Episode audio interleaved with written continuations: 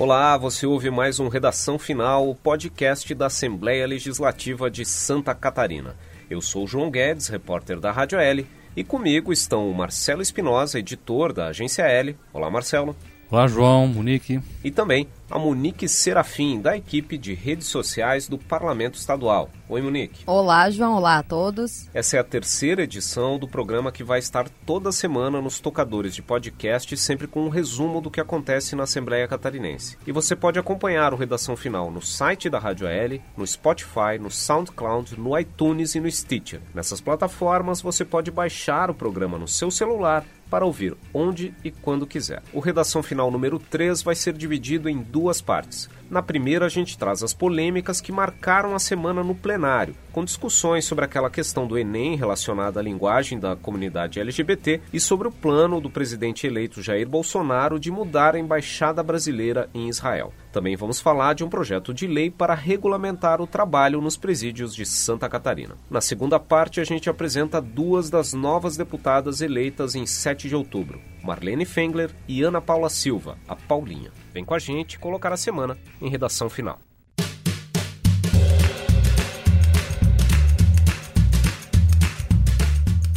A semana foi marcada por polêmicas no plenário da Assembleia Legislativa, e um dos focos de controvérsia foi o Enem deste ano. A primeira etapa da prova foi realizada no domingo, dia 4 de novembro, e tinha uma pergunta relacionada ao pajubá, que é um conjunto de gírias usadas pela comunidade LGBT.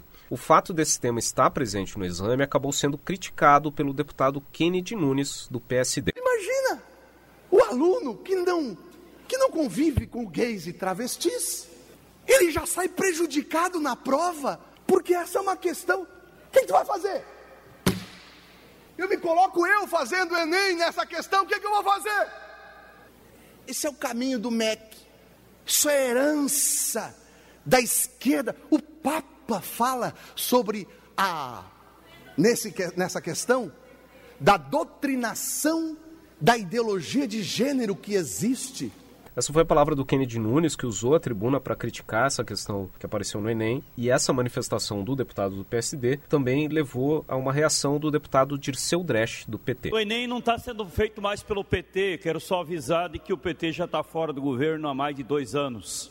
Então, querer continuar esta perseguição aqui na tribuna, insinuar que isso é um, uma, uma construção do PT é, no mínimo, absurda ou mal intencionada. Bom, e esse foi um trecho do pronunciamento que o deputado Dirceu Dresch fez na tribuna da Assembleia Legislativa também envolvendo essa questão do Enem. A polêmica também foi levada para as redes sociais da Assembleia Legislativa, né, Monique? É, exatamente. Nós levamos para as nossas redes sociais, para o nosso, nosso Facebook, para o WhatsApp. Nós levamos o pronunciamento do deputado Kennedy Nunes e também esse contraponto que o, que o deputado Dirceu Dresch fez é, contra a questão de, de, que foi colocado que o uso do, do pajubá, dessa linguagem do, da comunidade LGBT no Enem, seria a, algum tipo de doutrinação vindo do PT, da esquerda o deputado Dirceu Dresch colocou, lembrou essa questão que o PT já está fora do governo há mais de dois anos. E levando para as nossas redes sociais, o pessoal questionou um outro ponto, que a questão ah,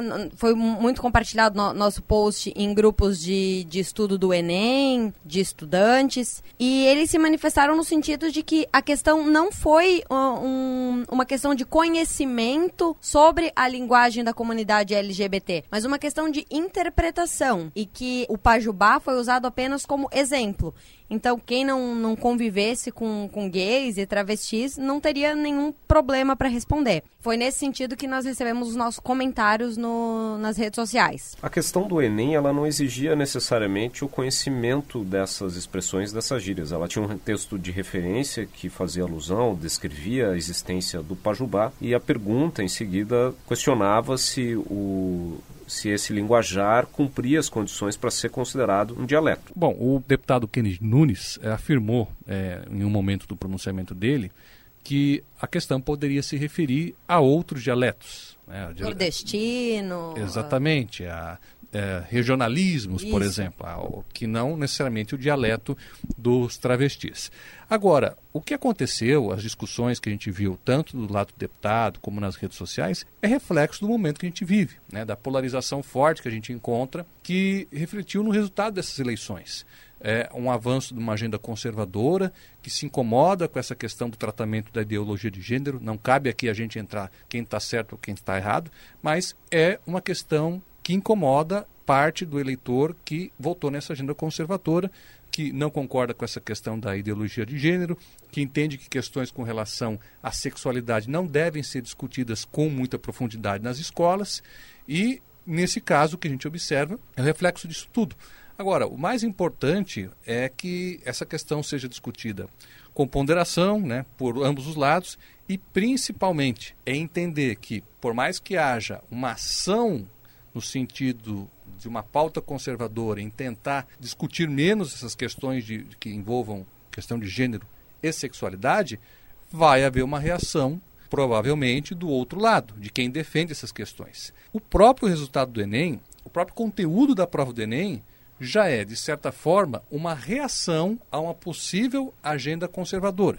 Que a gente precisa entender o seguinte: por mais que mudem os políticos, muitos técnicos permanecem no, no Ministério da Educação, o pessoal que coordena o Enem, o INEP, enfim, todos envolvidos na preparação desse exame, continuam lá, independente da troca do político, da troca do ministro, da troca do presidente. E nós tivemos uma outra situação. Além dos comentários de, de alunos que fizeram a prova que nós recebemos no nosso Facebook, é, esclarecendo essa questão de não ser uma questão sobre a, a linguagem, mas uma questão de interpretação que usou a linguagem como exemplo e que causou toda essa polêmica nos deputados no plenário, nós recebemos no nosso WhatsApp já a manifestação de dois deputados eleitos que, que participam da nossa rede de contatos ali.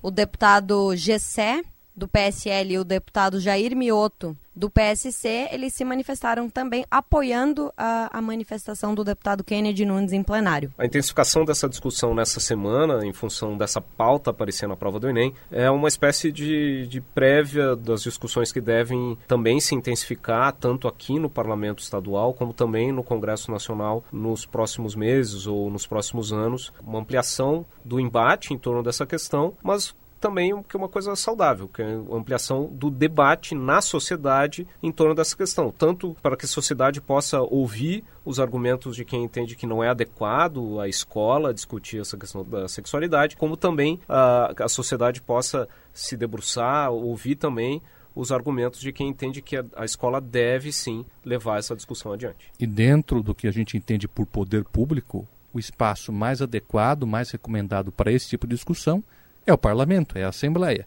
Porque aqui estão deputados de vários partidos e não de um único partido, como acontece muitas vezes, ou de uma única vertente política, como acontece no Executivo. Uma pequena questão do Enem sobre interpretação de texto foi um gatilho para gerar toda uma discussão sobre doutrinação, ideologia de gênero, escola sem partido. Todo esse tipo de, de mobilização entrou na discussão e, e gerou todos esses comentários, alguns contra, outros a favor, mas é o debate, né? É saudável, é o parlamento. E essa não foi a única polêmica nacional Nacional que foi discutida em plenário nessa semana. Os deputados também debateram a intenção do presidente eleito, Jair Bolsonaro, de transferir a embaixada do Brasil em Israel da cidade de Tel Aviv para Jerusalém. Os parlamentares usaram a tribuna para manifestar a preocupação com essa iniciativa. Existe um temor de retaliações comerciais por países árabes ou de maioria muçulmana, o que poderia afetar as exportações do agronegócio catarinense. O deputado Vicente Caropreso, do PSDB, foi um dos que falou sobre isso mexe com esse abelheiro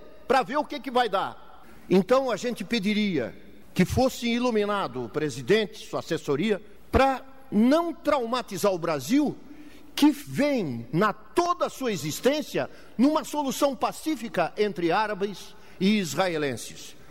Então é, é preocupante esse tipo de posicionamento radical para ganhar o quê? Ganhar 7 bilhões e meio de, reais, de dólares a menos na balança comercial superavitária para o Brasil no mundo árabe. Bom, essa foi a manifestação do deputado Vicente Caro Preso na tribuna. E quem também comentou essa questão foi o deputado Dirceu Dresch, do PT. Começa a fazer algum movimento que coloca em risco profundo estas relações comerciais. E os sindicalistas, inclusive dirigentes sindicais, hoje estão na imprensa no Brasil inteiro falando do desemprego que isso poderia causar e a desgraça para os nossos agricultores familiares no nosso grande oeste catarinense, região do Braço do Norte, outras regiões que produzem muita proteína animal. Esse foi o posicionamento do deputado Dirceu Dresch, um trecho da manifestação dele em tribuna. E quem também falou sobre isso foi o deputado Antônio Aguiar, do PSD, ele sim defendendo a proposta do presidente eleito. A nossa história do presidente eleito, agora, o Bolsonaro, é uma história para conquistar o mercado de Israel. Não é para desfazer o mercado com os árabes. Ao contrário, está buscando mais investimentos, tanto nos Estados Unidos como em Israel. Essa foi a manifestação do deputado Antônio Aguiar, do PSD. Bom, é natural que haja uma preocupação do setor exportador de carne de frango em relação a essa possibilidade de mudança da embaixada brasileira em Israel. Esse segmento é um dos principais da indústria catarinense e o mercado dos países de maioria muçulmana é um dos principais destinos das exportações desse setor. E há um temor de que uma eventual mudança na embaixada brasileira possa levar a retaliações desses países que hoje compram o frango catarinense e que são mais alinhados com o lado palestino dessa disputa pelo controle de Jerusalém. Israel reivindica o controle total da cidade, que considera sua capital, enquanto os palestinos querem o controle oriental da cidade de Jerusalém para ser a capital de um futuro Estado palestino para não tomar um lado nessa controvérsia entre israelenses e palestinos, a maioria dos países do mundo opta por colocar as suas embaixadas na cidade de Tel Aviv, embora a capital de Israel seja efetivamente Jerusalém. Por isso, a apreensão dos exportadores de frango que uma eventual medida do novo governo federal de levar a embaixada brasileira para Jerusalém possa ter um impacto negativo nas exportações. Mas, por enquanto, isso é uma sinalização do presidente eleito Jair Bolsonaro. Vamos ver o que vai acontecer quando ele efetivamente assumir o governo em 2019. E outro fato importante da semana foi o avanço de uma proposta para regular o trabalho nos presídios de Santa Catarina, Marcelo. É, é um projeto de lei de autoria do governo do estado, um projeto elaborado pela Secretaria de Justiça e Cidadania, que é quem cuida dos, das penitenciárias, dos presídios catarinenses, e que tramita aqui na casa desde o ano passado. O objetivo, na realidade, é regulamentar algo que já ocorre na prática. Né? Aqui no sistema prisional catarinense, nós temos uma quantidade expressiva de presos que já trabalham. Temos um exemplo, inclusive, que a própria imprensa da Assembleia Legislativa já mostrou em algumas oportunidades, como ocorre na penitenciária de São Cristóvão do Sul, onde há empresas de móveis de estofados dentro do presídio, um complexo industrial, no qual os presos trabalham e, em troca disso, obtêm aí um salário que vai ficar uma parte para eles quando eles deixarem o presídio e uma parte vai ser destinada para as famílias. Na realidade, a proposta só regulamenta algo que na prática já existe. E o objetivo do governo com esse projeto é estimular mais empresas a aderirem a esse projeto e a possibilitarem oportunidades de emprego para os detentos. Porque há um entendimento de que a melhor forma de você ressocializar essas pessoas, de evitar que eles caiam no crime quando saírem do presídio ou mesmo de serem cooptados por facções criminosas, é dar oportunidade de emprego, de educação, porque do contrário, realmente a situação de recuperação dessas pessoas fica muito complicada. Um dos focos desse projeto é justamente disciplinar a destinação dessa remuneração dos, dos presidiários que venham a trabalhar nesse, nesses convênios. A ideia é que eles recebam, no mínimo, um salário mínimo que metade desse valor seja destinado para a família do preso e para as pequenas despesas pessoais dele, que 25% do valor seja reservado numa poupança que seria liberada por preso assim que ele termine de cumprir a pena e 25% ficaria para o governo catarinense para ajudar no custeio e na manutenção do preso na enfim, no, na casa de cumprimento de pena. Uh, também tem algumas regras ali, por exemplo, tem algumas fábricas que mantêm umas unidades para produção de imóveis, como o Marcel falou, que se a empresa fizer algum tipo de benfeitoria no, na unidade prisional, esse patrimônio fica pertencendo ao Estado. A empresa, assim que terminado o convênio, ela não pode levar ou desmontar as, as oficinas que foram feitas. Essa proposta tramita desde 2017 e no ano passado ela foi discutida nas redes sociais da Assembleia, Monique. Nas redes sociais sempre vem o questionamento pertinente, né? O trabalho dos presos, se ele já é previsto na legislação federal, por que que necessitaria de uma lei estadual também? E, na verdade, é um projeto que, como o Marcelo falou, regulamenta o trabalho dos presos uh, nas penitenciárias de Santa Catarina e incentiva as empresas a se instalarem também, até com questões como o Estado fornecer energia e a água, pra, dando incentivo para a empresa vir para os presídios para possibilitar o trabalho do preso. Os questionamentos vieram nesse sentido e, além disso, uma proposta dessa é sempre bem recebida, né? As pessoas tendem a apoiar bastante a questão dos presos estarem trabalhando enquanto estiverem cumprindo a sua pena. Precisamos só ver como vai ficar isso daqui para frente, porque a gente precisa entender também que muitos dos eleitos agora em outubro, incluindo o presidente da República, entendem que questões relativas a direitos de presos precisam ser revistas, né? É, é um assunto bem polêmico e a tramitação desse projeto passa, de certa forma, por respeitar o direito do preso ao trabalho, a um emprego digno dentro do presídio. Esse projeto que regulamenta o trabalho dos presidiários em Santa Catarina é o PL 167 de 2017. Está aqui na casa desde maio do ano passado. Já foi aprovado na Comissão de Constituição e Justiça e nessa semana foi aprovado na Comissão de Finanças e Tributação. Agora segue para a Comissão de Direitos Humanos, que é a última etapa antes dessa proposta seguir para aprovação no plenário da Casa. Na semana passada a gente falou da PEC dos delegados, que é uma proposta para mudar a forma de escolha do delegado-geral da Polícia Civil para que seja feita por meio de uma votação com os delegados para indicação de uma lista tríplice. Na semana passada, essa proposta foi rejeitada na Comissão de Constituição e Justiça e a tendência era que ela seria naturalmente arquivada. Mas não foi o que aconteceu, né, Monique? É, o, o deputado Leonel Pavão, o autor da, da proposta, ele recorreu da decisão da, da CCJ e agora esse parecer pedindo o arquivamento, ele deverá ser votado em plenário, antes de ser arquivado ou se, o, se esse parecer for rejeitado em plenário, a proposta poderá voltar a tramitar. É, ele apresentou um, um requerimento para a mesa diretora. Esse requerimento foi apreciado em plenário e agora o, o, relatório da CCJ que rejeita a proposta deve ser colocado em votação em plenário. Mas ainda não se sabe, não se tem a data, em que momento, que dia que esse relatório será votado pelos deputados. Isso, aguardamos novidades.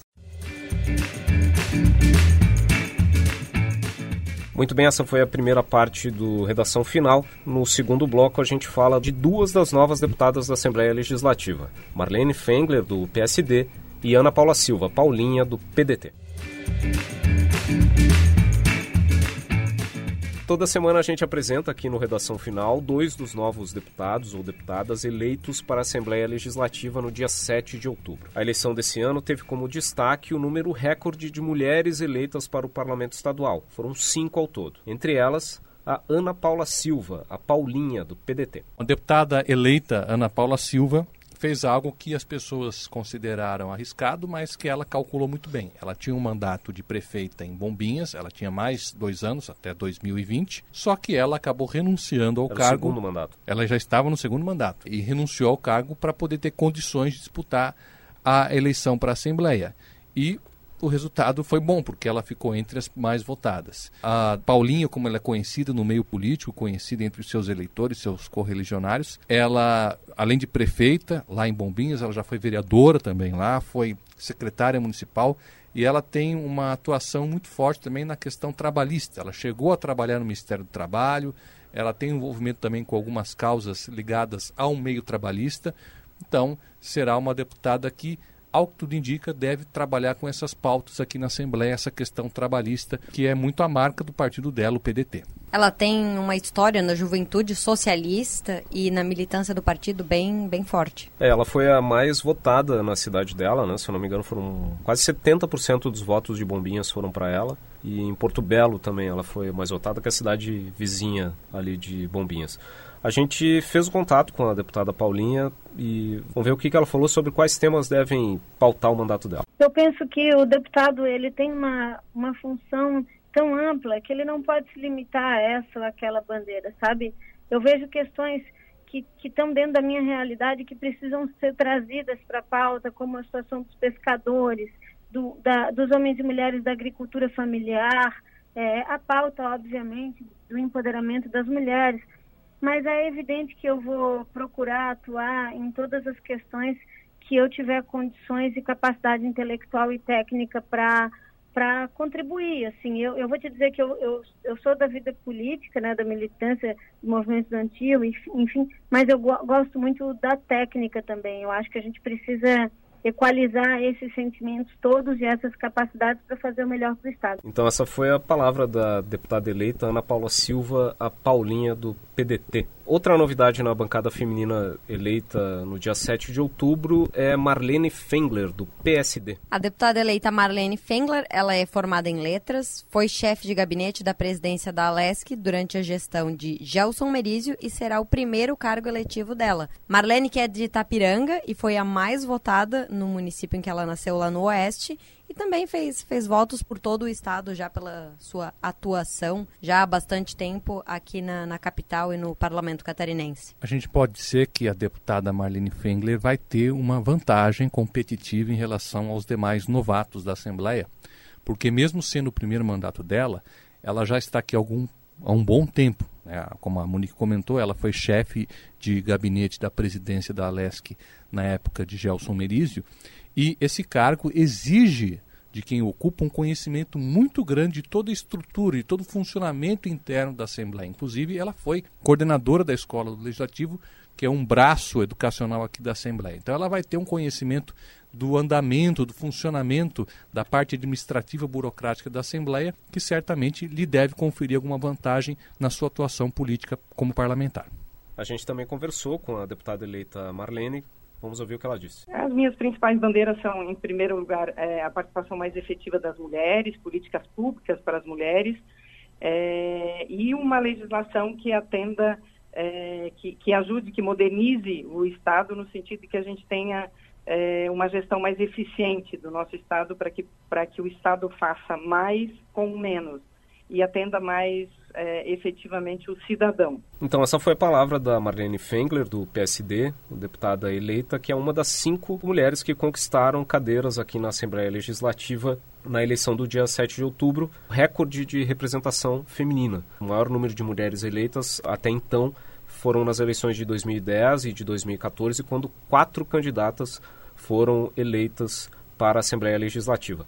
Dessas cinco desse ano, além da Ana Paula Silva e da Marlene Fengler, que falamos agora, tem também a Ana Caroline Campanholo, do PSL, que é a outra novata entre as mulheres, e duas deputadas que já estavam aqui na Assembleia nas últimas legislaturas, a Luciane Carminati, do PT, e a deputada Ada de Luca, do MDB. É, e apenas como curiosidade, é, nós temos as duas primeiras suplentes da coligação do PMDB e do PSDB, que foi uma das coligações que foi a coligação que mais elegeu deputados, são duas mulheres, Dirce Heiderscheid, do MDB, e Ana Carolina, que foi vereadora em Itajaí. Se eventualmente abrir vaga nessa coligação, nós teremos, podemos ter aí mais mulheres até assumindo cadeiras na Assembleia. É a Ana Carolina Martins, do PSDB.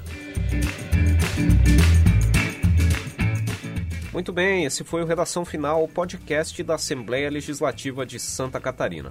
O programa foi gravado no estúdio da Rádio AL no Palácio Barriga Verde, em Florianópolis, comigo, João Guedes, repórter da Rádio AL, Marcelo Espinosa, editor da Agência L, e a Monique Serafim, da equipe de redes sociais do Parlamento Catarinense. Siga nos acompanhando no Spotify, no SoundCloud, no iTunes, no Stitcher e, claro, no site da Rádio AL. Até a próxima!